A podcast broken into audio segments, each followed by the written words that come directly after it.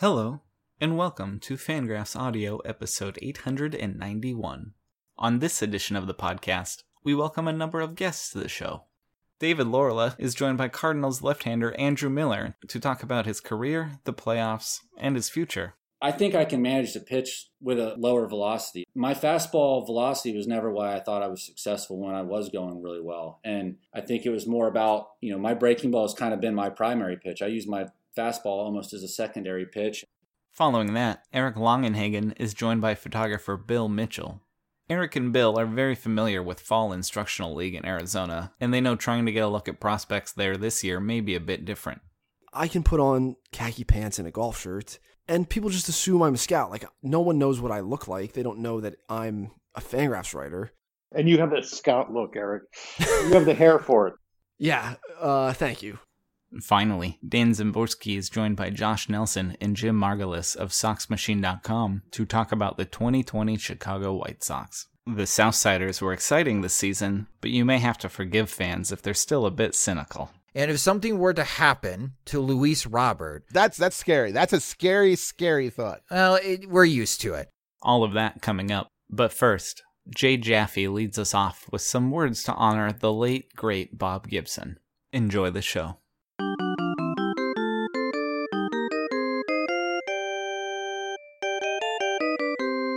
Hello, this is Jay Jaffe for Fangraphs Audio. A week ago, on October 2nd, just as the Cardinals were being eliminated by the Padres, the baseball world lost Bob Gibson to pancreatic cancer, which he'd been battling for over a year.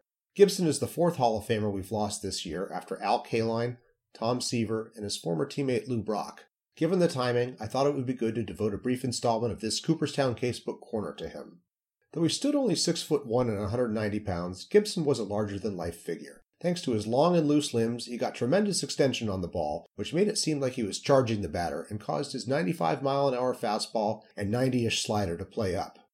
Born into poverty and steeled by the racism and bigotry he encountered, he cultivated an ornery persona, particularly on the days that he pitched, and became legendary for his willingness to knock hitters down.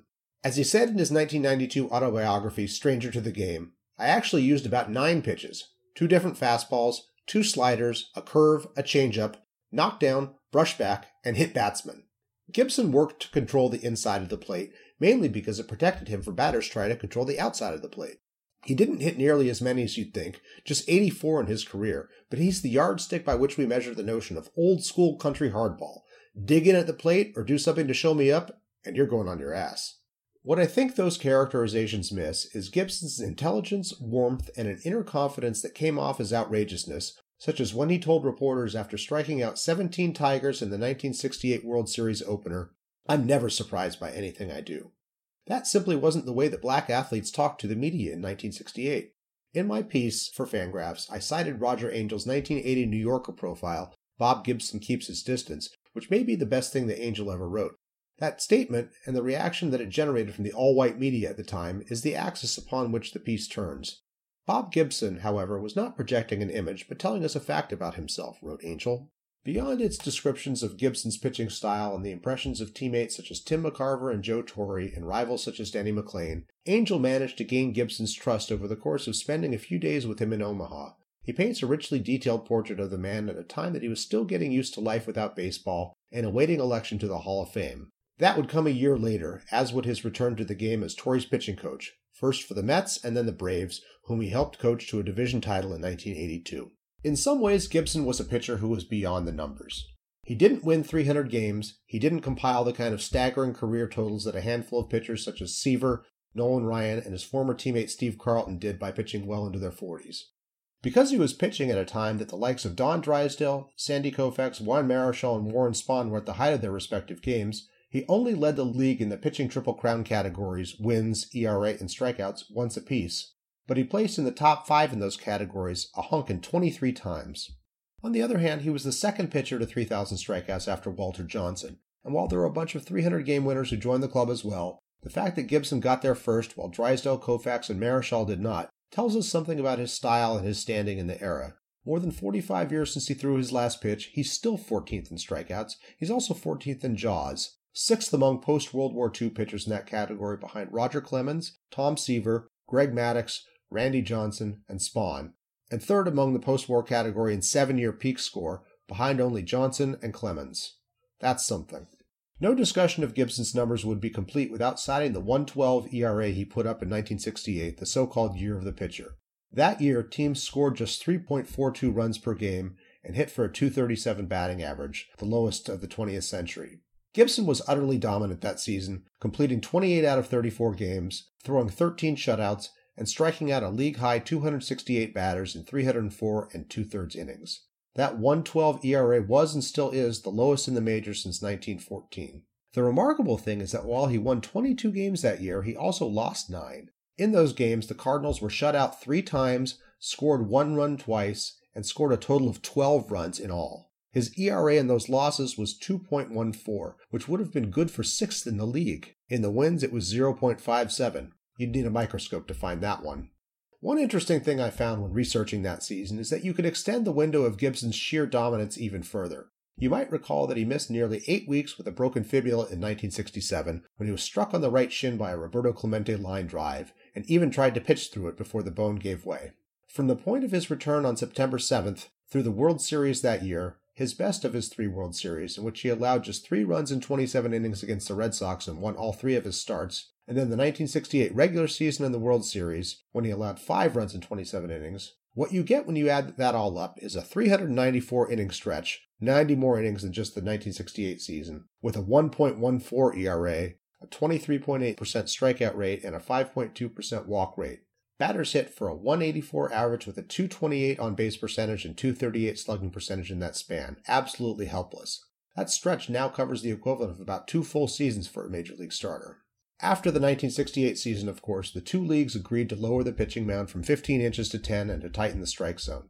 Gibson was still bitter about the changes when reporters asked him about it 40 years later, jokingly threatening to sue baseball, though he would concede that since he was more reliant on a three quarters motion and the use of his slider than a curve and an over the top motion, that he was less effective than some pitchers. As it was, he was never quite that dominant again, though he did win the NL Cy Young Award again in 1970 and was an All Star one final time in 1972, his age 36 season.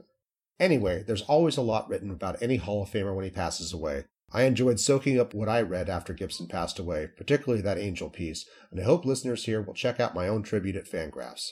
That's it for this segment. For Fangraphs Audio, I'm Jay Jaffe.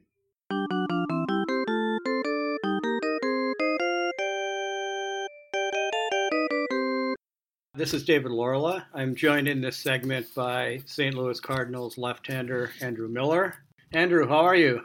I'm doing all right, all things considered. I uh, I wish I was still playing ball, but it's been a tough year and a tough season in some ways, but all in all, I've got my health and uh, home with my family now, and you know, be able to remember this as a once in a lifetime experience this year. Right, one that we hope that we never live through again, certainly. Although we did have a baseball season, and we still have a baseball season. We're talking on Thursday afternoon, so there's actually a, a playoff game on my television right now. I don't know if you're really doing much watching since uh, you were eliminated. No, not really. And I, that's pretty much the way I am every year. When you lose, it's just kind of a, a tough thing. You don't really want to look at baseball immediately. I would say there's a decent chance if, you know, depending on who's in the World Series or maybe who's starting a game, particularly, you know, people that I'm essentially friends with and, and want to pull for, I'll, I'll check in on and bits and pieces. And then I'll see headlines, and my son pulls up the highlights, or he's always got it on TV. So I, I, look over his shoulder and see what he's watching and catch up that way. But yeah, I'm not watching every inning, and you know, sitting on the edge of my seat. I, I've baseball ended for me, and I need a little bit of a break. You have been in the postseason, I believe, seven times now. Is it even possible to compare this playoff series to the others you've been in? Not really. This is pretty unique in a lot of ways, and I think some ways it's good. In other ways, I think we're missing out on what makes playoff baseball special. But it's 2020. We have to adapt. And you know, you mentioned earlier that you know we have a we've had a baseball season and we're having playoffs right now, which to me is a great thing. And we have to embrace that it's a little bit different. So I miss the fans. I think there's nothing that's you know more you know exciting than the fans in a playoff game and playing in front of that home crowd or quieting the crowd as the road team and things like that we just don't have this year. You kind of have that white noise crowd in the background and they've done a good job, but it's just not the same. What do you think about this whole format with 16 teams and three game series? I think parts of it I like. It's really interesting to watch, and you know, I mentioned I'm not watching that closely, but how teams navigate whether it's three games in a row, which is what I saw, or you know, a five game in a row series, which is what we see right now. And you know, I look back to what we did in, in 2016 in Cleveland, and it would have been much more of an uphill battle for us. We leaned so hard on Corey Kluber that year that he basically pitched on short rest the entire postseason. You couldn't do that this year and have the same amount of innings go to one particular pitcher the way we did. So, in some ways, I think it's kind of neat to watch managers have to navigate it. You know, baseball's evolved to more and more relievers. So, how do you, you know, if you pull your starter in the second or third of game two, what are you going to look like in game four and five? So, that's kind of fun. Uh, 16 teams seems like a little much to me. I hate the fact that maybe a team with a losing record gets in, which we saw this year. That to me is not, you know, you don't shouldn't get rewarded for that. Right, and with the three-game series and relievers, you got you know, the Cardinals, I should say, got shut down by nine relievers in a bullpen game, which is obviously very unique. Yeah, and you know, if I were a betting person, I would not bet on nine guys going in there and having good days, and they did. And you, you tip your cap to them. They pitched their tails off, and those guys they they pitched incredibly well in game one and two as well. So they were all, in a sense, you'd think running on fumes, and they went out there, and it's a credit to their coaches and putting them in in the right spot. But just those guys being able to go out and do it to me was you know, when we lost game two, I thought we were in great shape. We had Jack Flaherty on the mound. We knew their bullpen was toast and they didn't have a starting pitcher. Well, they kind of proved us wrong, and you know that's that's what it takes to win, and, and they did the job. So you lost to a team that has some injured starters, some strong bullpen arms, and arguably the most exciting young player in baseball. Yeah, they're a, they're a good team, and they'd be even better with you know I know Clevinger personally, and you know got to play with him and see him a good bit in the off season, working out and whatnot, and he's going to make anybody better, and that's a shame he's not able to go. And I know he, he got out there and what pitched into the second inning the other day, I, I think their chances to hold up the trophy the it would be a lot better with him. I've not seen the. They have a rookie pitcher who's is he a rookie? Uh, Dinelson may win the Cy Young, and I'm sure they're missing him too. So at the same time, things happen. You got to find a way to, to overcome it, and their lineup's a pretty good place to start. And you know, you mentioned I, am assuming you're talking about Tatis. You know, it's a, a pretty good guy to put there smack dab in the middle, and yeah, absolutely exciting is one way to describe him. That's for sure. When I was in uh, San Diego last year for five or six games, I commented to somebody when I came home that you can tell how good a baseball player is on television, but there are certain guys when you see them live that there's a lot more of a wow factor. And Tatis was exactly that. Can you see that on the field? Look at a guy play and just see the brilliance? I think so. You can see the way guys carry themselves and the plays they make. Maybe on TV, you don't have an appreciation, particularly on defense, how far a guy maybe ranges or you know how much velocity he can put on the ball thrown across the infield. And obviously, he's got every tool in the books, and you know they're through the roof. And it's uh, certainly, I, I would absolutely agree with that. That when you see him in person, when you see him step into the box, that it's even more impressive. So I assume you are hoping we do not see 16 teams in the playoffs next year what are you hoping to see as far as things like seven inning doubleheaders, three batter minimums, runners on second base, and extra innings? Yeah, you know, personally, I have a lot of opinions on these things. I don't know that necessarily what I think is really what matters, but I think this year was a great year to test some things out and maybe see how they work out so that whether we get them done for next year or, or I would say in a lot more likely case, these are things that are discussed during the CBA in a couple years.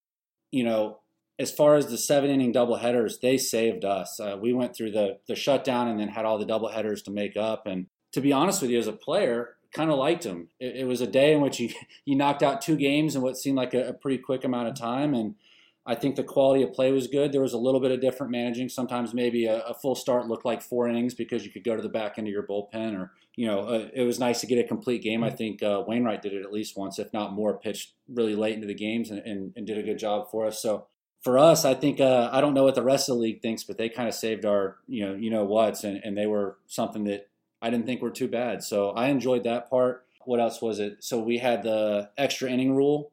We didn't see much of it. So my opinion of it, I didn't really see anything that would turn me off to it. It seemed like a way to finish the games up. It seemed exciting. My impression I got from teams around the league is that it wasn't maybe as blasphemous as they thought initially. And obviously, we wouldn't use it in the playoffs, but it seemed like a good solution. Whether or not it sticks or something we permanently add, I think that'll be really interesting. Three batter minimum, I'm not a fan of.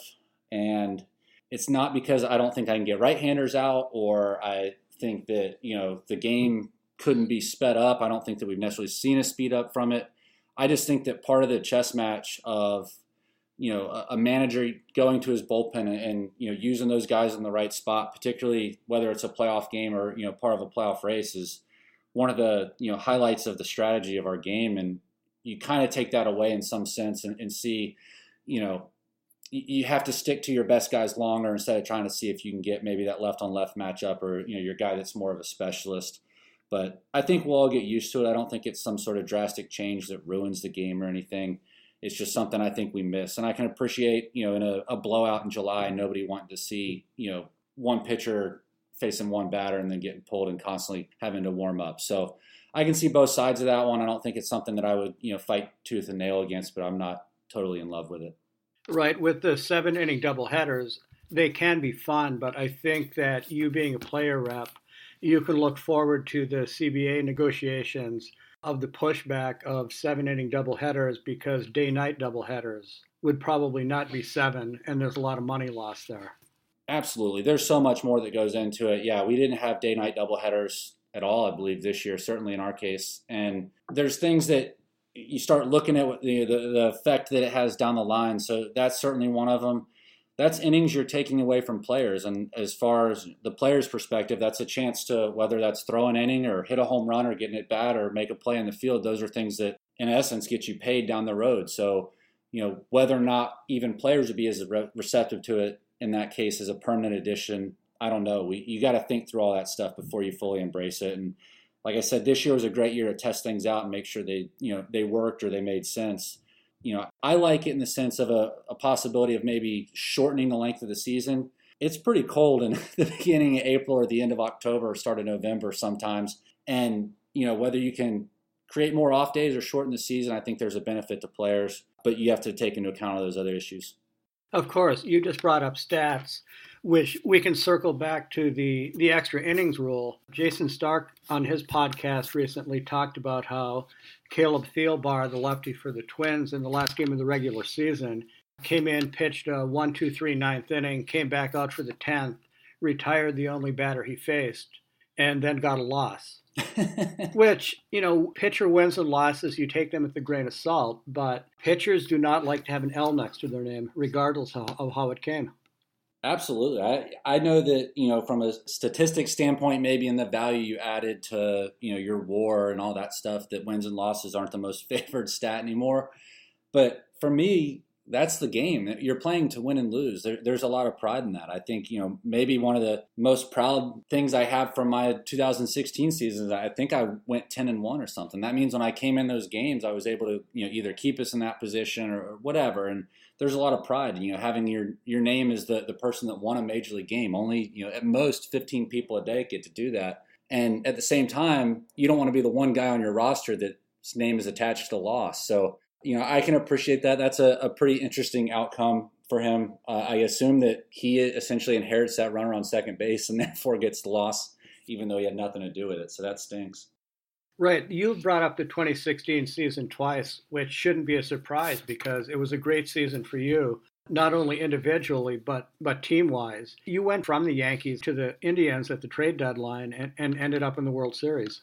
Yeah, it was incredible. Honest, and to be completely honest with you, when I got the call from Brian Cashman at probably eight o'clock in the morning telling me he had traded me to Cleveland, you know, the first instinct isn't necessarily you know excitement. It, it was I liked New York. I, I liked. I, there's a reason I signed there. I liked my teammates. I, I believed in what we were doing, but I didn't really have much choice. You got to roll with it, and I ended up in an incredible place, incredible situation. I, you know, my wife and I made friends there that I think will be friends for the rest of our lives. And you know, we didn't quite win it all, but we got as close as you can get and not do it. And it was just a, an incredible run on an incredible team and just something I'll, I'll cherish and high point of my career for sure.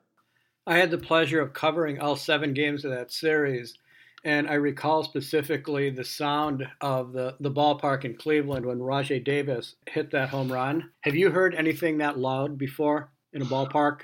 That's up there. I think, you know, we were talking about playoff fans earlier. I think Delmon Young had a hit in Baltimore in the 2014 playoffs that was a double down the line. That I mean, Camden Yards, I don't think has anywhere near the capacity of a lot of places, but that has to be, if not as loud, as close as you can get. And I think that's you know that's one of those things that's tough with this season that we've all had to swallow is missing moments like that. But when Rajai hit that ball, that was uh, I think you know the entire state of Ohio just had this incredible reaction. It was a blast to be a part of.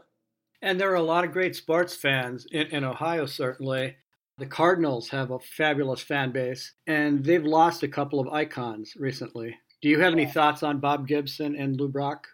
You know, I wish I had gotten to know them. My my understanding is they used to be around a lot, and they were, you know, whether it was spring training or opening day, and available to, you know, just get a chance to chat with would be incredible. And they had relationships with players on our team. I wish I had gotten to know them better. But as far as players, I mean, you know, they're legends, and, and for good reason. You know, we we changed you know the the mound because of what Bob Gibson did because he was so good. They they changed the rules and regulations, and you know Lou Brock is first thing you think of when it comes to stolen bases, or him and Rickey Henderson. So you know just a, a special organization to have people like that and to have them around, and you know it, it hurts to lose people like that, but I know they meant a lot to people in that organization and people in that state, that fan base, everything, and you know they'll they'll certainly be missed. No, absolutely. Let's circle back yet, Andrew, to another thing you mentioned. You were talking about wins for pitchers and the value. Every pitcher is going to value strikeouts. That said, can you, putting on your fan hat, do you think there are too many strikeouts in baseball right now? Do we have too much three true outcome for the good of the game? You know, I, I got to be kind of careful, but yeah, in, in a way, I think the ball being put in play more frequently is a good thing. And I'm amazed at how good you know the stuff pitchers feature these days is. I mean, it seems like everybody that comes out of the bullpen throws with you know incredible life at incredible velocity. You know, 100 miles an hour doesn't even get the fans excited. It seems like anymore because you see it all the time. And as far as a solution, how you get back to maybe the ball more in play or what, I don't know because I hitting. I was a horrible hitter. I can certainly appreciate how hard it is but to see what guys can do, we have a guy on our team. You know, Jordan Hicks can throw 105 miles an hour, and it's not straight. It's it's a sinker ball. So it's a challenge. I think we have to appreciate you know being able to see what guys can do and you know their their physical ability. But at the same time, I think yeah, getting away from the three true outcome, getting seeing more of uh, maybe moving runners over, putting the balls in play, that type of thing, and, and having those. I think those innings where you have rallies where it's not just the you know three run homer is what you're playing for is something I think would be better for the game and just to keep the attention of, of our fans, particularly our young fans. Do you think that we have issues with the baseball? I see a lot of opposite field home runs, you know, going 400 feet from middle infielders. Yeah, I think what uh, you know what we used to assume, and not even going that far back, of where a player could you know hit a ball has, has changed a lot in the last couple years. And you know, as far as the baseball, I don't know whether the there's a, a variation is a, a, new issue or whether we just have better ways of quantifying it. I think this, you know, the, the StatCast and, you know, the PitchFX and all these things we've started to build on these last few years just allow us to actually go out and, you know, see the science of all these things. You know, we didn't used to have that. And I think it's, you know, just made us aware of how much that can impact, you know, the way a game is played or the flight of a ball. I think I saw something last year around the playoffs that, you know, the range of within you know the the legal parameters for baseball, the range the ball could travel is something like 50 feet, just based on the dimensions of the baseball or the height of the seams and that type of thing. And that's that's enormous. That's the difference between a ball that's caught before the track and 10 rows up or something. And and that's a huge difference in you know the outcome of the same swing and the same pitch. So how you address it, how you fix it, I don't know. You know, I feel like that's something that would be you know you're to get the hitters and pitchers to agree on is going to be a challenge. Does the baseball feel any different to you in your hands? Do you get a different movement? You know, are the seams different? I never paid that much attention to it for the longest time. And then I think just becoming conscious of it, hearing about it, hearing guys discuss it in the clubhouse, reading about it on places like Fangraphs, I think I started to notice a little bit. And I think, you know, certainly there's times, you know, I didn't have a great year last year, particularly with the home runs. And I think it was one of those things you look back on and I can remember the pitches I gave up home runs on a lot of times and think about, well, not necessarily that the ball traveled further than I expected, but you know, you mentioned feel and maybe that that breaking ball just I wasn't able to spin it the way I, I expected to or something. And I think that's uh, whether it's real or not is something that I've at least thought about. Again, as far as a solution, you're talking to the wrong guy, but it, it's something that I think needs to be, you know, we need to pay attention to. And along with not spinning the ball quite as well, I noticed that you no longer throw 95 miles an hour. How much is that? How much is that impacting your game?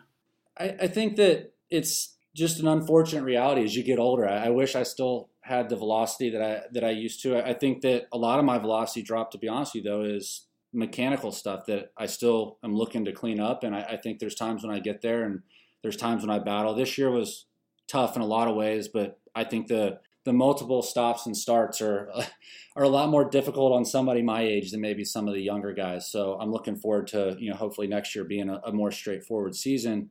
But I think I can manage to pitch with a lower velocity. My fastball velocity was never why I thought I was successful when I was going really well. And I think it was more about, you know, my breaking ball has kind of been my primary pitch. I use my fastball almost as a secondary pitch. And it's not because I've always had great velocity or great spin or anything like that. It's more about using it in the right time. And I think when I went on the really good run, my fastball command was at the best it ever was. And, and that played up a lot for me. So for me, I'm not that concerned about it. It would be nice to have, but it's not. I'm not going to the gym this off season thinking about I have to throw two miles an hour harder. I'm thinking about what do I do to get my mechanics stronger and better. And I think the results will follow that more closely.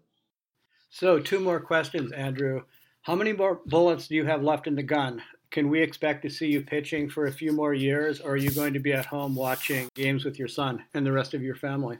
I'm not going to commit to anything right now. the The game has been absolutely incredible to me. I'm so lucky that you know just the whether it's the breaks or the timing or whatnot. Uh, it's just I've absolutely beat the system and just been surrounded by great people, and I've seen the country and, and, met so many great people through the game. But at the same time, I am getting older. My body is not feeling as good as it used to. And I do have, you know, children that are starting to enter school age and missing them for extended periods of time is really difficult. And, you know, we'll see. It, it's uh, this game, you know, pitching and being successful is one of the greatest, you know, feelings you can possibly have. I can't imagine anything better than being successful and walking off the mound. But at the same time, when you're not successful, it's not a lot of fun. And you know, for somebody who has been treated so well by this game, I don't know that I want to sit there and get beat up and repeatedly and pitch through you know injuries and you know lack of success when I'm missing my family at the same time. So no commitment right now. I definitely think I have some gas left in the tank, and you know we'll see how far I'll, I'll deal with it. I would say pretty much on a year-to-year basis at this point. And one last thing, we mentioned earlier the trade deadline deal that sent you to Cleveland. You went from Boston to Baltimore, I believe, in 2014 for Eduardo Rodriguez. Eduardo won 19 games a year ago. This year, he missed the entire season with coronavirus complications. So let's close with your thoughts on just where we are, you know, both the game and just people in this country trying to survive something. Yeah, I think, uh, you know, first of all, I hope he's back and is, you know, every bit as good as he was going to be because that's the scary part of it is that you have this young, healthy athlete that's, you know, literally in his prime. And this virus obviously took away at least this year from him. And, you know, I still have friends over there in the organization and, and have found out a little bit about what's going on. And they're optimistic. And, you know, gosh, I hope he comes back and, and pitches to the level he was last year, if not better. And yeah, it's it's been a challenge even during the shutdown, trying to decide whether or not to come back and play. Obviously, we had some big name players opt out, and totally respect that. And to be completely honest, it was something that I discussed with my family and, you know, certainly internally with myself of trying to figure out is this the right thing to do? I think uh, we made it through the regular season much more unscathed than I probably expected to before it started. And that's that's saying something coming from somebody who was in shutdown or quarantine for a couple weeks in the middle of the season and had half of our team seemingly infected. But yeah, I think it's a it's it's a scary virus, and I'm glad that we're finding more out, but we need to take it seriously, is my personal thought. And I, I think that we've lost, you know, here in the United States alone, over 200,000 people to this virus that otherwise, you know, you would think would still be around, and that's scary. And we need to keep working on it. I, you know, our our medical field here in the United States is incredible, and worldwide, trying to come up with vaccines and treatments and all that, and and we need to embrace that. But that stuff takes time. So just respect for it, and you know, understand that this has affected a lot of people and, and it's something that we have to take seriously or else it's going to really keep beating us up. As badly as i want to get back to normal i don't think we should rush into it. Those are fantastic final thoughts and you know with that we will close out. Thank you much andrew miller for your time. This is david laurila and we will move on to the next segment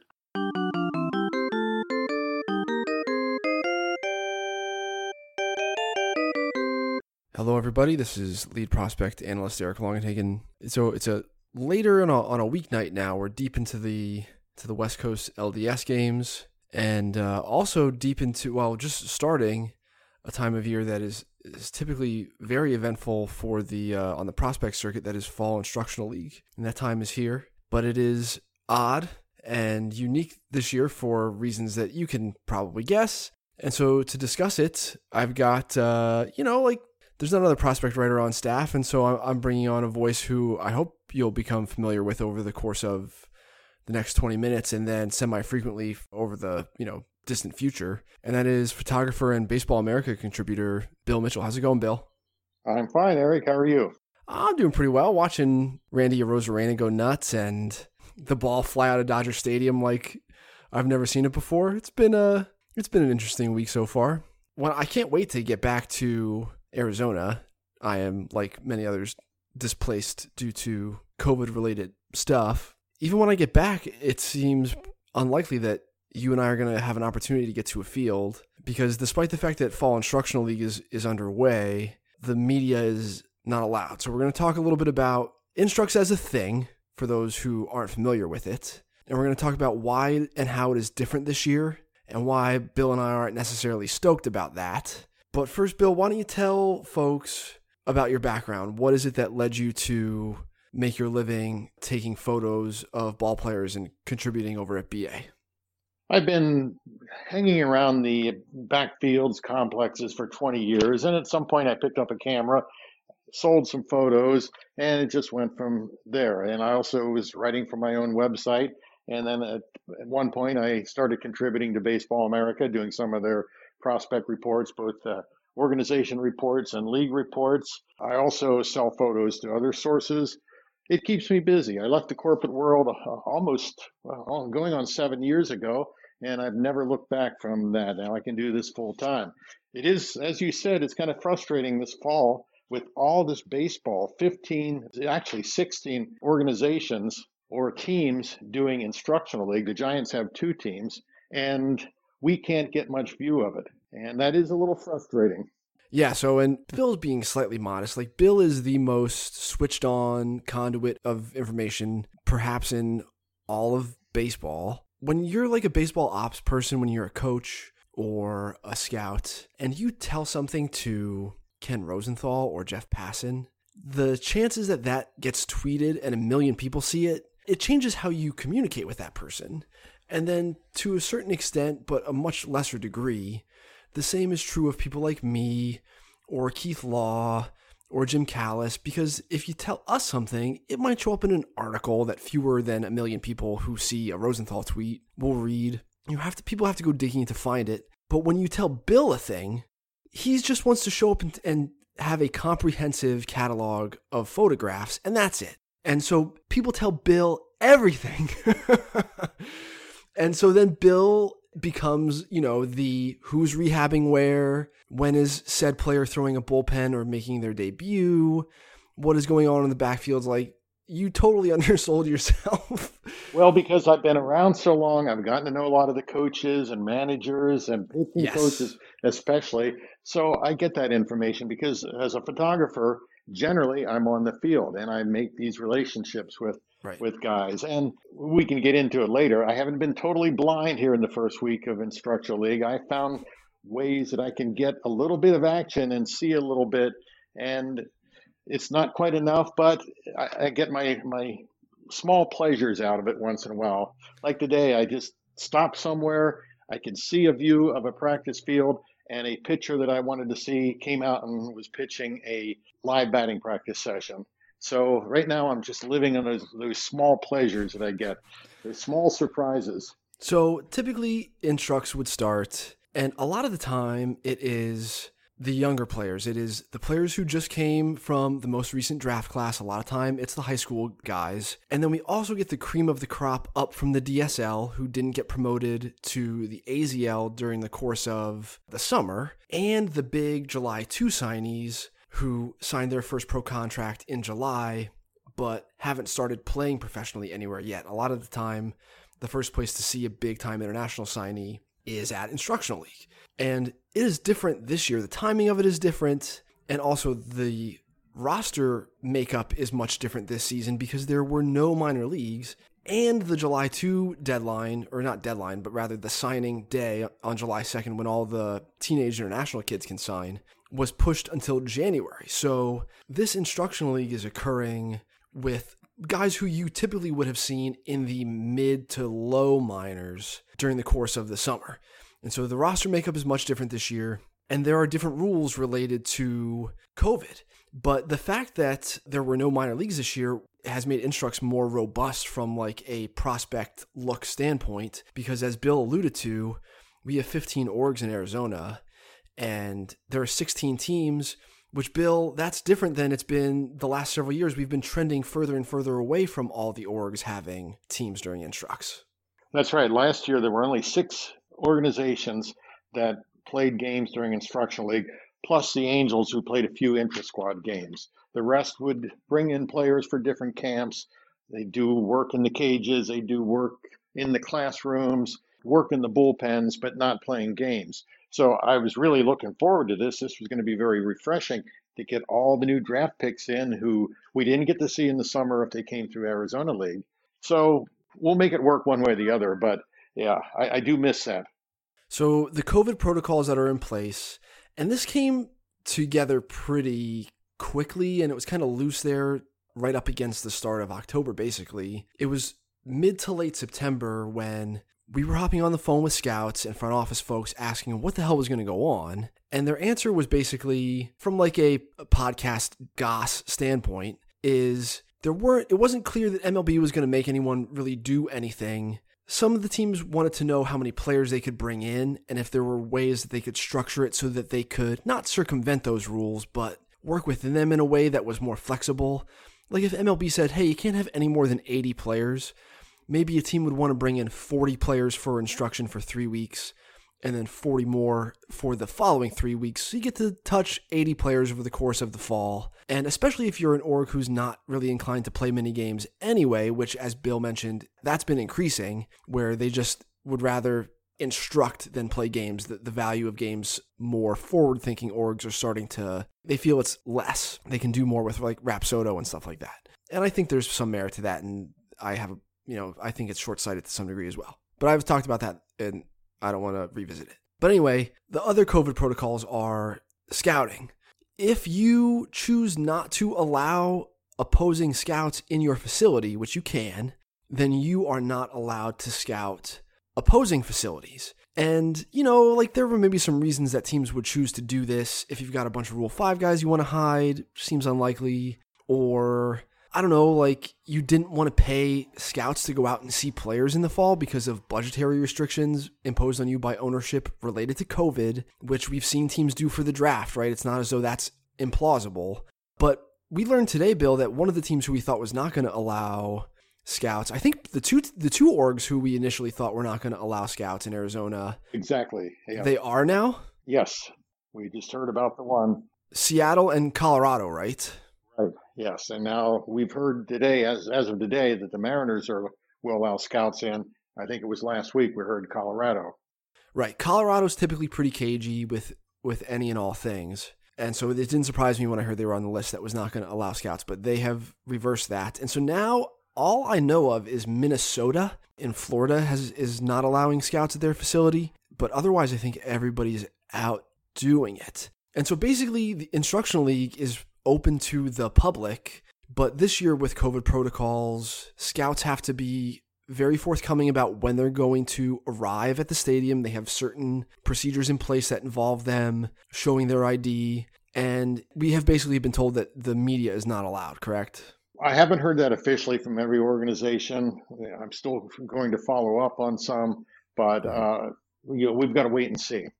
Right. Yeah. It's it's a thing that for me and you, it's different. Bill and I end up going to a lot of games together because we live a mile, a mile from each other in Tempe. And so, like, we carpool. And when it's time to get into a facility, more often than not, Bill will need a credential because he has to be on the field or someone has to know he's going to be there because he's, he's going to be on the field with a giant camera. Whereas for me, I can put on khaki pants and a golf shirt and people just assume I'm a scout. Like, no one knows what I look like. They don't know that I'm a Fangraphs writer.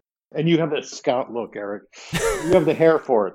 Yeah, uh, thank you. Anyway, this year is not possible for me to do that, right? Even in areas where I typically wouldn't be allowed, like the Giants complex, because autograph seekers were hounding Joey Bart. The Giants complex is very confined, and you're up against the players a lot. Like, they're just right there. And so there have been some instances where the, the fans just being around is a problem. And on some at some of those complexes, the restrictions that they've put in place pre-COVID even were like getting to the point where I had to do I had like to jump through media relations hoops, which like no big deal, right? That I didn't have to before. But now it doesn't seem like I even if we wanted to, like you or I could do that. So you've been around Arizona all summer. And it's not as if the complexes, the spring training complexes, have been dark all summer. What sort of stuff have, has been going on at the, the complexes? starting in May, there have been tournaments, high school age tournaments like Perfect Game. Uh, there's another outfit called Southwest Wood Bat. I can't remember all the everything in it, but there have been a lot of tournaments using the back fields. It's kind of a strange dichotomy, the fact that there are some restrictions and some protocols sometimes on these showcases and high school tournament, but uh, not to the degree they're doing over in the other side of the complex where the instructional league guys will be. And you know, we're going to face that this weekend because the Arizona Fall Classic is happening in the backfields of Surprise, Peoria, and Goodyear. While on the other half of the same complex, there will be instructional league and it'll be supposedly locked down. But all summer we had, you know, the amateur scouts were finally able to get out. I was a little concerned when I first went out, and then really this is what has carried me through the summer are these amateur events, and I've, I've really formed a lot of bonds with the amateur scouts. It's a good group of guys that are the Four Corners area scouts, and uh, I'm kind of like one of them almost now. But when it first started, I was questioning should I be going to this? You know, we're just right in the you know the height of COVID in Arizona. Although I never am sure when the height has been or whether we're ever coming down from it. But I always went into it with the attitude that I'll show up if I'm not comfortable. I'll leave. And I've never had to do that. I just I wear a mask all the time, even when it's 110 degrees out there. I had my mask on, and I would stay away from people who didn't have masks on. And I just never worried about it. I worried about heat stroke sometimes, but I really didn't worry about catching COVID at these events. And uh, you know, it made my summer.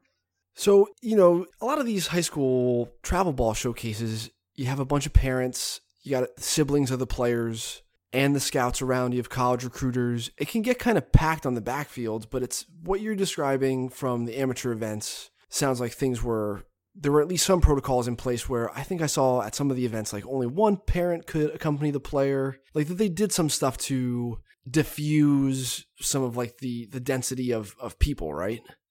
Yes, and all the facilities have a quad that they call quad with four fields. And what they were doing is it would usually generally not allow more than two games or two of the of the quad fields being used at a time. And if you were coming in for the next session, you had to wait for the people and the players from that session to leave until the, the next session. You could come in for the next session. So there were some restrictions on it, and it worked.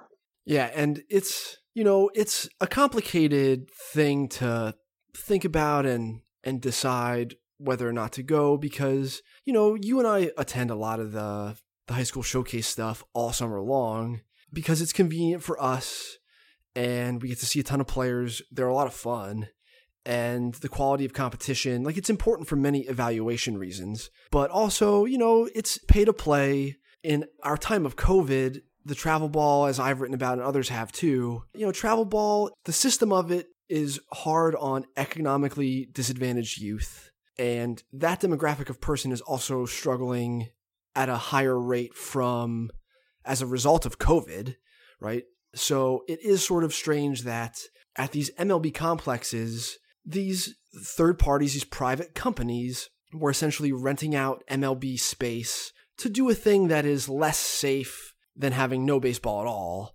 But based on your experience, generally you felt pretty safe, especially as a person of, you know, like middle age Right.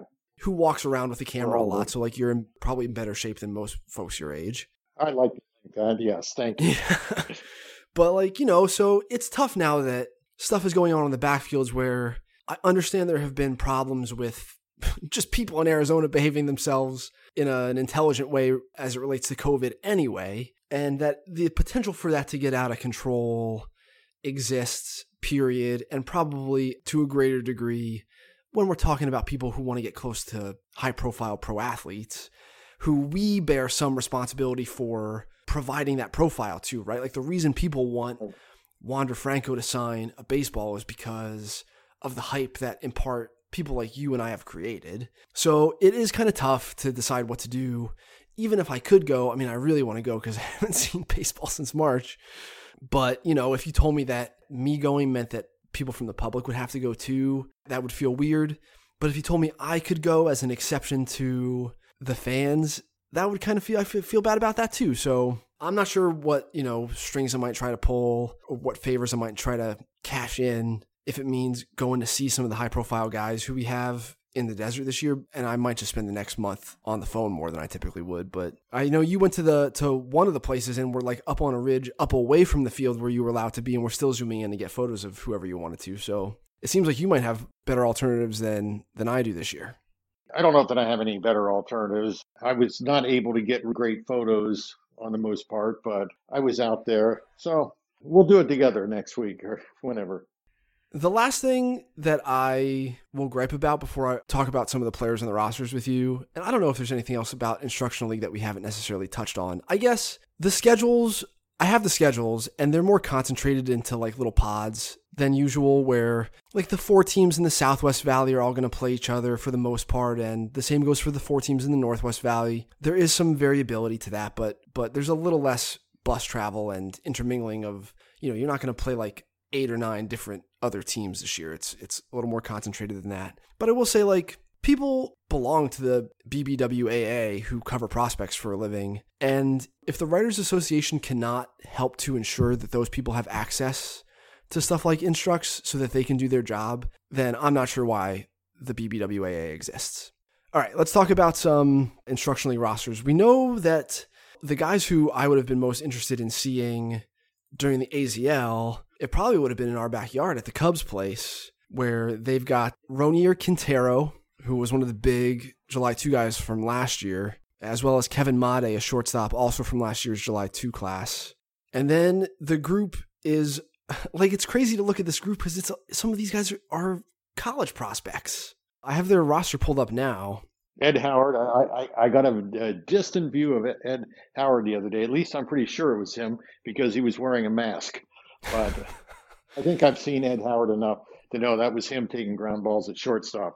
The infield group for the Cubs instructs is loaded. They have, as Bill mentioned, first round pick Ed Howard, Christopher Morel, and his brother Rafael Morel. Rafael was mostly in the DSL last year. Fabian Pertuz, another infielder who's kind of small but has like sneaky power. And then, in addition to some some of these guys, Yohendrick Pinango is another guy who's coming up from the DSL who would have been a high priority look for me. And then they have a bunch of college dudes like Alfonso Rivas, who they got in a trade from Oakland, who went to U of A. And then we have background seeing Jordan Nwogu from Michigan and Chase Strump from UCLA are both they're all on an instructional league roster. It just would have been unheard of to have had a normal minor league season and see guys like this on an instructs roster. Is there anybody else team by team wise that you can think of off the top of your head that has a particularly loaded roster?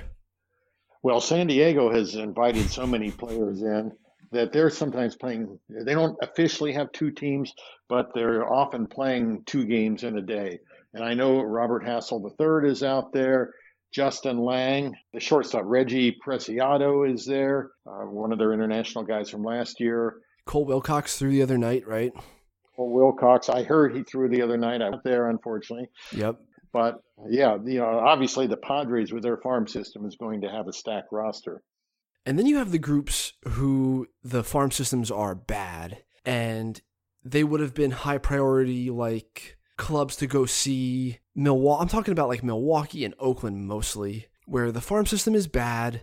And so, therefore, this new group of young guys is more likely to have someone who we collectively, as like a prospect covering niche industry, should want to know about. Like, is anyone going to pop up from Milwaukee's camp? And they also have, you know, David Hamilton, who you and I have history with dating back to his high school days on like the Texas area code team. David Hamilton was playing in big league spring training games this year. He still has never played a professional game. This is a guy who had ACL surgery and like missed a bunch of time, but was a relatively advanced college player.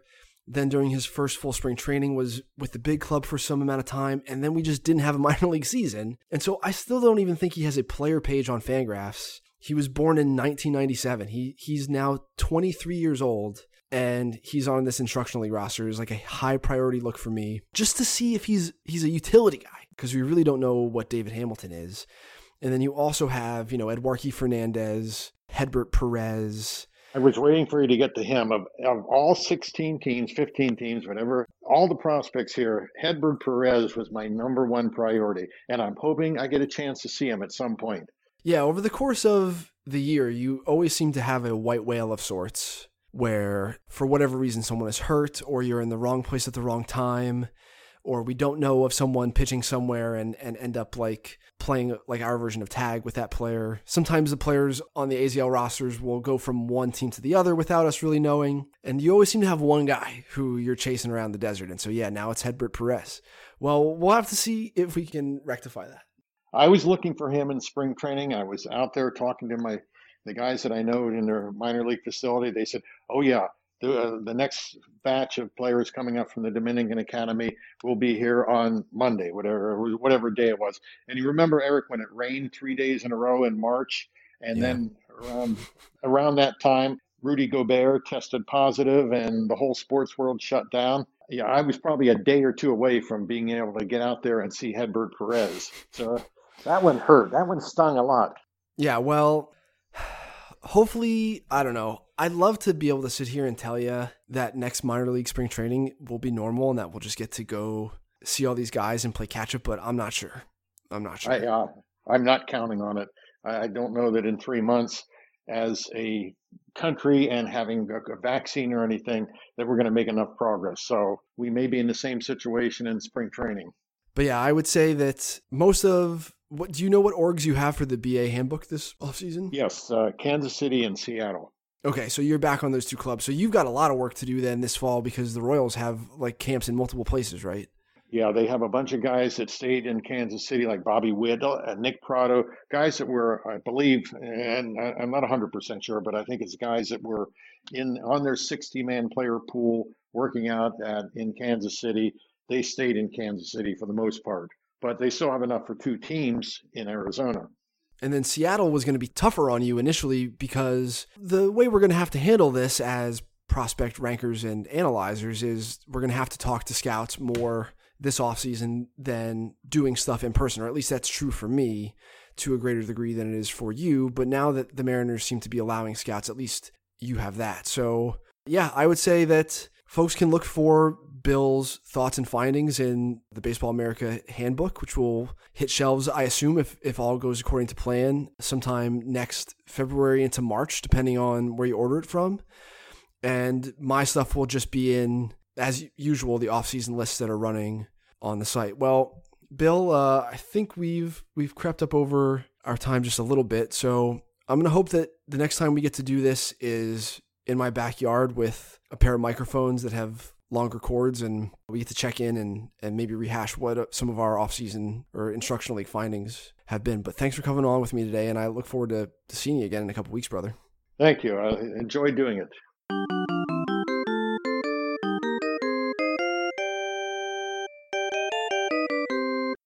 In 2020, the Chicago White Sox made their first playoff appearance since 2008, finishing 35 and 25 to tie for second in the AL Central. Their postseason was a quick one, the Sox being eliminated by the Oakland A's in three games. To dissect the team's 2020 season and where they go from here, I'm Dan Szymborski for Fangraphs Audio, and this is the untitled Dan Szymborski baseball related segment. Since listening to me talk to myself for 20 minutes would be a dreadful bore to anyone who isn't me, I'm joined by two guests, Josh Nelson and Jim Margalus from SoxMachine.com. Guys, thanks for joining me on Fangraphs Audio. Absolutely. This is a bit different for me because usually I'm the one asking you the questions, Dan. So this should be fun. And usually I'm not involved. So I get to be the game master. but now we're all involved and we're going to reflect on the season, the happiness and, and the sadness. The sadness was the end. But first off, give me your initial feelings on 2020 as a whole. And if you could, Give me those initial feelings on a scale ranging from a vacuum metastability event that causes the total gravitational collapse of the universe to someone inventing a magical taco tree. This is a Jim question. the taco tree is the good end of the scale. And I hmm. think both the tree and the tacos are magical, just just so we get that out of the way. I'm gonna go with a, a churro farm. It's gonna be pretty close to taco tree. Can't live on it alone, but it, it does the job, you know, for for a pinch you know, I've been writing about the team since uh, 2006, and I've seen 2008 was the last time they had made the postseason. They had a couple close-ish calls, but mostly it's just been mediocre teams and teams with no real sustainable way to get to 85, 90 wins aside from fingers crossing and praying. So it was a nice change of pace to have a team that you know actually overachieved for once, and also one that uh, just basically has a path forward, even if they had some weaknesses and flaws that they just couldn't overcome this year. There's there's a team here, there's a core here, and uh, they have plenty of ways to add if they have the will and resources to do so. I would call him a Taco Bell. No, Dan. no, no. That that sounds bad. Well, it's not. We had this argument a lot. I wouldn't say it's bad. Yes, you and I have this argument all the time. But the reason why I would say the 2020 Chicago White Sox are a Taco Bell is that for those that love Taco Bell, the 2020 White Sox were a guilty pleasure for a lot of people that look at the league on a national level. Hey, the White Sox are pretty interesting. They got some young players. Taco Bell has a Doritos taco. That seems pretty interesting. Uh, that's a tacos loco. It's not just a taco, it's a taco loco. It's a taco that drives you insane. Yes. And as you continue down that path of Taco Bell and you learn more about it and you have that experience, then you have a different feeling about the Taco Bell. And for those that had the deep dive on the 2020 White Sox, as Jim mentioned, uh, that there is a team here and hopefully that there is a path moving forward but not everything was great for the 2020 Chicago White Sox.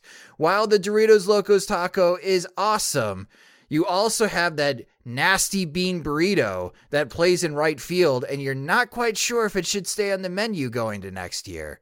So there are some adjustments that the White Sox have to make, but as you mentioned, Dan, in the 60 game 2020 season, the Chicago White Sox found a way to have a successful campaign and break the postseason drought.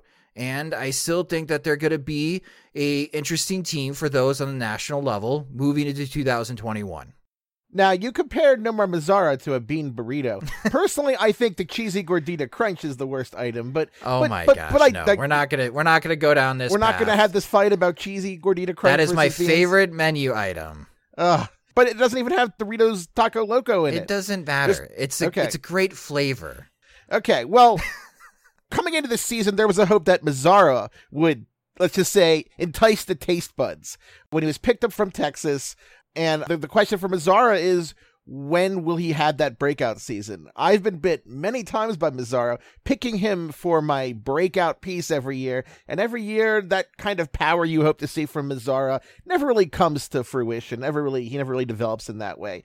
And this year, you, you can pretty much say he did it. He had a, a 589 OPS. He only had a single home run in, in 42 games with the White Sox. So my question is, do we call the Mazara, let's say, experiment a failure at this point? Should the team move on from him? Should they non tender him this offseason? Because they can't give him more than a 20% pay cut from the 5.56 million he made in 2020. So where do you think they go from here with Mazara? You know, that's a good question, Dan, and I think it really it really depends on how this whole arbitration goes down this off season because I think you're going to have teams who are going to say we only played 37% of a season in 2020. You don't, player X, deserve to have a full season pay increase going to 2021 because we didn't play a 162 game season. And of course, you're going to have players and agents fight that really hard. If Nomar Mazara is walking into this offseason wanting eight or nine million dollars for the 2021 season, I would wish him luck and go pursue free agency. The White Sox can spend that money better elsewhere. But if Mazara is willing to come back for the same cost that he was in 2020, the original scheduled cost, uh, which, as you mentioned, was about five and a half million to six million dollars, maybe the White Sox consider it, and it's a long shot. But they would only bring him back because he's cheap. And for $6 million, it's going to be really hard to find a right fielder that you can throw out there and hope that could play 140 plus games to give you positive production. We've seen this go down for the White Sox multiple times the Jon Jay paths, the Austin Jackson paths. They don't go down a very fun road.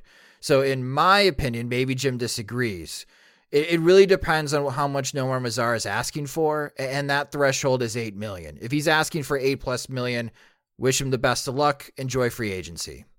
The, the tough thing about the Mazara acquisition is that the, the the pandemic, the COVID stoppage, basically struck right at the heart of, I guess, the whole part or, or or or, the the part of the season that I guess was supposed to be the most beneficial for all parties involved. The White Sox got Mazara you know, for, for Steele Walker. Like the, the, I think the trade was fair in terms of its value. And they had him for two years of team control, and everybody knows that Mazara has a ton of power and thought they could tap into it. And the White Sox are, I guess, the change of scenery for it. But, you know, with the pandemic basically taking 100 games off, the, the front 100 games off of a season, that basically took away the trial period. The idea that he could, you know, maybe if he spends the first month, month and a half just hitting balls in the ground, still has maybe a month and a half to try to figure it out before he can, you know, the White Sox decide whether they have to move on at the trade deadline, try to upgrade it. And, you know, basically all of those three months, the season's only two months long. So he never got like that three month trial period to really know if the White Sox could make the changes that were necessary. And the thing about the White Sox, too, is that, you know, I guess it was a trade that made a lot more sense when the White Sox were rebuilding versus trying to contend. And I think it brings up a lot of bad memories for the White Sox in terms of just being a team that is like too clever by half. And you're looking at a left fielder and right field. The White Sox could have signed Bryce Harper if they just wanted to spend the money and solve that position for five plus years. You know, just you, know, you, you never have to worry about getting really a below average performance out of right field as long as Harper is there. They really just showed a passing interest or, you know, basically checked in on Harper, but never really pursued it. So, you know, next year comes along and they, they get Mazara for, you know, maybe a quarter of the price, uh, a fifth of the price but also they get like a fifth of the production at most. they got a guy who was uh, you know supposed to kill right-handed pitching. He hit left-handers a bit better. He only hit one home around the season, hit a bunch of ground balls. Was more of a singles hitter than anybody who drove the ball. Uh, was decent in right field, not a liability out there, but also not a plus right fielder. So it seemed like they got a player who was the opposite of what they wanted. And We've seen the White Sox do this before. Like they non-tendered Tyler Flowers and brought in Dioner Navarro, who did nothing that Flowers could do. And yeah, he was supposed to be a guy who hit better than Flowers hit. He hit worse than Flowers hit. Same thing. Uh, yeah, they have a lot of performances like Jeff Keppinger, Adam Dunn, Alex Rios, who they brought in and just forgot how to play baseball for the first year that they were there or more. So when you see Mazara just not resemble the, what Mazara was supposed to look like, you can't necessarily write it off as like just a weird COVID thing or he had strep throat before the season and so that cost him training camp. You have to say maybe this is just another case of the White Sox being very poor at evaluating talent when they're trying to save money. They just can't shop in the bargain bin. Do you think that? Do you guys think that the likely non-return of Edwin Encarnacion? Now, now speak angrily if you think I'm, I'm mistaken there. Uh, but he does have a twelve million dollar option for 2021 with no buyout, as far as I can recollect. Do you do you think that the lack of Edwin Encarnacion kind of adds to the White Sox feelings about Mazara, makes them consider, hey, you know, we're gonna have to, we would have to replace a corner outfielder and a DH in one off season. That might be a little much. Do you think that these two decisions are interrelated in this way? Ah, uh, maybe. It's possible that they could look at Mazara and say, like, well, even yeah, it's good having him on the roster as a potential, you know, I guess the, the breakout threat for the fifth year in a row. Uh, just have him on the roster somehow. I guess they could also, like they did with Dayan Viciedo, tender him a contract and then cut him, you know, before the season at some point for a fraction of the salary, and and you know, especially if they somehow find an upgrade over right field and find a way to justify not to pay him and avoid a grievance. That's, that's maybe one option, but maybe they just want the power bat there or or I guess, the idea of a power bat. And if they find an upgrade to right field, if they sign somebody in free agency, if they get like a Joc Pederson with the left handed bat who actually hits righties better than lefties, or if they somehow swing a trade that makes more sense for filling that spot, then they can maybe shuffle over Mazara to DH and be that left handed uh, half DH option, especially if he doesn't get that big of a raise over his previous salary. But I think I would prefer to see the White Sox make a wholesale change on both of those positions just because it seems like, you know, just like you mentioned with Mazara always being a tease and never quite materializing, it seems like it'd be kind of foolish for them to do it two years in a row to themselves. Now, speaking of Dayan Viciedo, they could technically sign him this year. I mean, he is still playing in Japan. He still plays for the Chunichi Dragons. Uh, he's not having a great season, but he's had better seasons. So theoretically, we could have the Viciedo reunion. Yeah, I guess I, that's probably not ideal, but it's fun to imagine. I think Viciedo has basically found his baseball, what he's supposed to be in baseball, big in Japan. He found his storyline, essentially. Yes. Now, if the White Sox were to go shopping for an outfielder in free agency, there are a few names out there that are interesting. Marcell Ozuna, uh, uh, there's George Springer. Uh, those are the two biggest names that come to mind. You also mentioned Joc Pederson. Do you guys have preferences among these outfielders if the White Sox were going to, you know, pursue one of them? And that's a good question. And we have the off-season plan project coming up on Sox Machine in a couple of weeks, and I'm already kicking ideas and coming up with rough drafts. I think there are two players that I think would be intriguing for the White Sox at a let's call it a limited cost because I don't see them breaking the bank and outspending other teams to get a Marcell Ozuna or George Springer. Even though I think that would be a good direction for the White Sox because both rake and it'd be nice to have another power type bat in this lineup. But I'm really surprised on how well Jackie Bradley Jr. played this season for the Boston Red Sox. And I know the ZiPS projections are not pretty, Dan, for 2021 and 2022 for Jackie Bradley Jr. Hey, they're not official yet. Anything could happen. I could break the model and and he could have a 900 projection. Sure, but I think for 8 to 10 million dollars, you could have Jackie Bradley Jr. man right field. And if something were to happen to Luis Robert, that's that's scary. That's a scary, scary thought. Well, it, we're used to it. Uh, covering Luis Robert since he's joined the White Sox, it's actually kind of impressive he did not land on the injured list uh, this season. But again, if something were to happen to Robert, you can have the confidence in moving Jackie Bradley Jr. to center field, and of course, you would still want to have Adam Engel on the roster. So that's one idea. I would be really interested to see if the White Sox added someone like Michael Brantley, who can be halftime play in a corner outfield spot, probably left field instead of Eloy Jimenez, and also DH. His type of bat, I think, would be really intriguing to bat behind Tim Anderson in the second hole and in front of Jose Abreu and maybe drop Yasmani Grandal into the middle of the lineup just because what we saw in this postseason is that the White Sox can do a very good job on getting themselves into scoring position.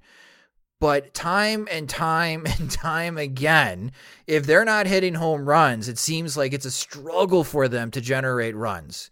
And watching that series between the Houston Astros and the Minnesota Twins, who's coming up with the clutch two run single? It's Michael Brantley. So if you put a DH who is more contact oriented, still has a little bit more pop in Michael Brantley, does this make the White Sox offense more efficient, especially when you have the sluggers like Abreu and Jimenez and Robert and Moncada and even Grandal behind as far as the core in the middle of the lineup? Those are the first two names that I thought of as far as uh, with my rough draft. Obviously, Marcell Ozuna or George Springer would be great additions for the White Sox, Dan, but trying to be more realistic and as far as getting into the White Sox wheelhouse on spending and the types of players they like to add, those were the first two players that I thought of was Michael Brantley and Jackie Bradley Jr. Now, if we went back in time to you know one year ago at this at this date, October for whatever 2019, how surprised would you be that a year from then you would make positive references to Adam Engel on the roster? Well, I think the the thing with Engel was that last year he showed a hint of being useful by hitting lefties pretty well, especially in the second half of the season. And you know, it was a small sample. Engel hadn't really done that before. He'd, he'd you know he's made a billion swing tweaks, so you could never take any individual story about any kind of progress he's made that seriously. You rooted for the guy because he was 19th round draft pick and you know elite defender, and he'd done a lot of work to actually you know get into this position he was in and to be a second division starter and, a Gold Glove finalist. But you just couldn't trust any one of his uh, swing tweaks, and just a very mechanical looking swing, never really fluid in the box. So you just had to feel like any kind of patch he made could be exploited pretty quickly. But he showed a flash of hitting lefties. And I think that's been a, a, a sticking point with a lot of White Sox players uh, is that they don't really do one thing well. Sometimes you know they they're able to sometimes hit for a decent average, hit for a little bit of power, but they never kill righties and they never kill lefties. They they never have a, a specific use. Engel had like a specific use as a you know glove for center fielder, but as the average sank and the White Sox needed production from a lot of spots, like he was one of the positions that was just it became untenable and, and really had to upgrade over it. But as he slid down the depth chart into fourth outfielder, fifth outfielder status, and he could still hit lefties, it was like, hallelujah. Just finally, there's a reason to put him in the lineup and, and feel like he's being put in the lineup for a purpose, not because there's just nobody better to stand in the center field for that given day. So that's, I think, been a very beneficial development. I, I think, you know, over the second two games of the series against Oakland, you know, his ability to hit right handed pitchers became a bit exposed and Sometimes there's some empty at bats there, but if he can hit lefties, he serves a purpose, and and that's just a welcome sight for a, a lot of bench players the White Sox have had that just you know never pose a threat against pitchers of any hand. Well, as long as we're talking about outfielders, there's there's one subject that that people might want to avoid, but we have to address. Luis Roberts September. In September, he had an OPS of 409 one extra base hit for the entire month. Are you guys worried at all that his see ball, hit ball approach wasn't paying off the same as it was in August? Not that it would, you know, negatively affect his future in a major way, but do you have that worry in the back of your head now? Well, I have a 487 foot home run that he hit off Mike Fiers that's just playing on repeat, Dan, that has deleted my memory of what happened for Luis Robert in the month of September. Yes, but it's the same type of concern that we had for Tim Anderson. And look where Tim Anderson is now the last two years. I, I would say the difference because Tim Anderson was very much like Luis Robert, see ball, hit ball. I'm not walking. And it's taken a while for Anderson to evolve, but man, he's now one of the best hitters in the American League. He had three straight three hit games in that wild card series against the Oakland Athletics. And this is something that Jim and I often talk about. It's like, I don't think I've ever imagined this version of Tim Anderson ever coming to fruition for the Chicago White Sox. Can that happen to Luis Robert? Sure. But I think it would be a different looking type of slash line because there is tremendous power behind Luis Robert. I mean, he can crush pitches, and I think he is a legit 30 home run, 30 stolen base type of hitter. I thought at the beginning of the season when he was hot that, okay, this is the White Sox future leadoff hitter. September kind of changed my mind, but if you put him in the sixth or seventh spot in the lineup and you still have five better hitters in front of him, he just makes that White Sox lineup so much better in 2021 and beyond. I am I don't think I'm hopeful, Dan, that Luis Robert is going to have a 330 on base percentage next year. But if he hits 270 and he slugs 510 and he hits 30 plus home runs for the White Sox because he plays a full season, I think you got to take that if you're a White Sox fan for 2021. I think I'm a little bit bullish uh, in terms of his on base percentage, just because he did show the ability to draw walks. I had a running Twitter thread like, oh, he drew X amount of walks faster than I thought. And I kept adding to that thread because he kept drawing a walk like every other day, which doesn't sound like a giant accomplishment, except in, in the context of White Sox hitters who sometimes go 100 plus plate appearances before drawing their first walk. It was quite refreshing. September, yeah, I, I think when it comes to the kind of year he had last year in the minors when he was the most talented player in any field he stepped on. And occasionally his plate discipline would be used against him, but maybe never for more than a game or two at a time. The pitchers just didn't have the consistency staff wide to be able to exploit certain zones more than you know a game at a time. He might strike out three times in a game. It was probably a game that Keith Law saw, but uh, uh, yeah, when when Law left the stands, he was dominating every level 30-30 season in the minors. So I think this was probably the first time where he was fully healthy and struggling with pitchers who could routinely do what they were doing to him. Just sliders low and away, uh, fastballs inside, and be able to execute those pitches over and over again. The swing looked like a bit unsure. You know, in, in August he was attacking. In September, as the struggles piled up, the swing seemed like a bit slower, like he was afraid of striking out almost, like he just wanted to foul pitches off. He was afraid of sliders, so he's constantly in fend mode, even when he was earlier in the count. And he also made a couple of uncharacteristic mistakes in the outfield, too, that you didn't see in August. So I, I, think by the end of September, I think he had more of a game plan, more of an idea of how pitchers were attacking him. And, you know, as, as Josh mentioned, the 487 foot homer was a result of better balance and, and better timing. And I think that.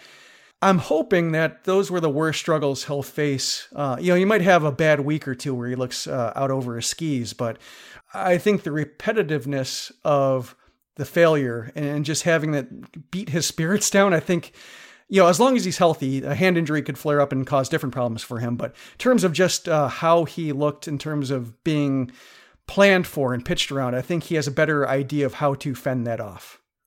Now, I'm not going to let you guys get away without talking a little bit about Game Three of that of the wild card series against the A's. Uh, it it started with Dane Dunning as as sort of the opener, a quick hook to Garrett Crochet and then you know he pulled out with the forearm injury after two strikeouts and every picture on the roster essentially appeared there. Was this a case where the the decisions got out of Rick Renteria's hands in a way and kind of got out of control, or were the White Sox just beat? How do you how do you feel about just how this game unfolded? Well, the strategy worked for San Diego. I mean, having a pitcher pitch every inning, like they had nine pitchers and they were able to shut out St. Louis. Yeah, three mid-inning pitching changes in the first five innings. So right. So it, I don't think that I think the strategy was fine. It's just that you know after watching how San Diego handled Game Three, and then remembering what happened for the White Sox in Game Three, it, it it really, you know what it comes down to me? It comes down to the fact that Carlos Rodon could not get a single out and mm-hmm. it was it was a three two game, Dan. And Carlos Rodon, who is a third overall pick from the 2014 Major League Baseball draft, he's got shoulder surgery, he's got Tommy John. And if Eric Longenhagen was on this podcast, I would tell Longenhagen Rodon's got a 35 or 40 command. And I don't know what he is moving forward, other than a non tender candidate for the Chicago White Sox. But the fact that Carlos Rodon, a veteran, could not get a single out really threw things out of whack because when he failed and Rick Renteria purposely intentionally walked Chad Pinder to load the bases because he did not want Carlos Rodon to face another hitter uh, speaks a lot of volumes. And then go to a rookie at Matt Foster, and then Foster just having his, you know, being a rookie, just the pressure crushed him that that's when it got out of hand for the White Sox. So looking back at it, Dan, I, I, would say that was the breaking point is when Rodon could not get a single out after Codi Heuer. Yeah, he was he was looking for one guy to calm the game down, and just there there wasn't one guy who could do that. Uh, Bummer couldn't. Heuer, you know, and Heuer had been excellent in September, uh, truly unscored upon, no runs, no inherited runners scored. So he just had, you know, one bad pitch, a two run homer. You know, that that's going to happen and just happened worst time. But then, you know, Rodon couldn't, Foster couldn't. And so it seems like one of those guys should have been able to, and, and they're all used to short relief work and high leverage situations. They just didn't get it done. I think my criticism of Renteria would be is that he hasn't been the most free thinking or open minded when it comes to pitcher roles. And over the course of his managerial career, one of my uh, hobby horses and pounding the table for, just trying the opener. The White Sox have you know had rotation shortages throughout his entire career managing the Sox, and it seems like there there are times where he just like you know he's been trying to get five innings out of a guy like Ross Detwiler, who really shouldn't be on a major league roster. You know, and, and all the starters who go out there need to go five. That's basically the plan, and he's never had an idea to try an opener. He had one game where Reynaldo Lopez threw three innings because he's coming off an injury, faced the uh, you know order basically one and a half times, handed off the lineup to the bottom of the order for Gio Gonzalez, who took it the next three innings, and it was beautiful. It was like never using either either of those pitchers for longer than they had to be out there, and he never tried it again. They got the win from that game, but he never tried it again. So I think if I were to criticize Renteria, I'd say that he just doesn't have a history of using pitchers in an unusual way to where that if you know a bullpen game breaks out in a postseason game that maybe the pitchers aren't accustomed to him making that many trips to the mound and being that kind of manager who says like, "Hey, we're going to wing it. Let's have fun."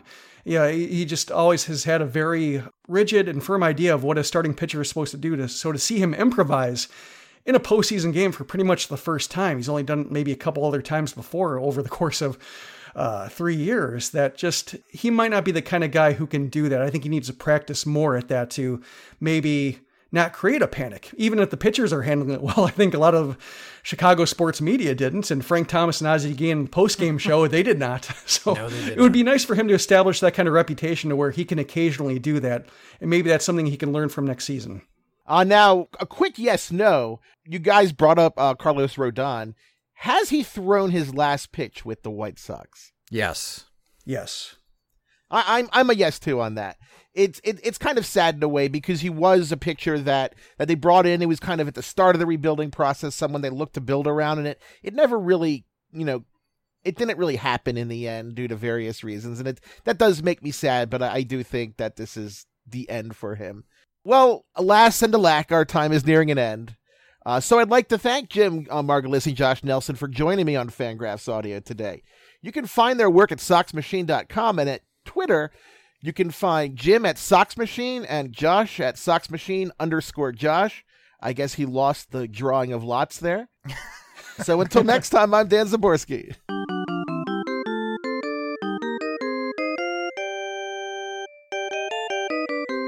This has been Fangraphs Audio. If you enjoyed the show, consider a review, or a donation, or a Fangraphs membership.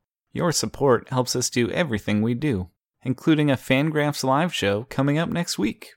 That's right, on Tuesday, October 13th, Ben Clemens and Eric Longenhagen will be doing a live show on the Fangraphs Live Twitch channel as they watch and discuss playoff baseball with guests. Keep an eye on fangraphs.com for more information as we get ready for the LCS. Until then, thank you for listening.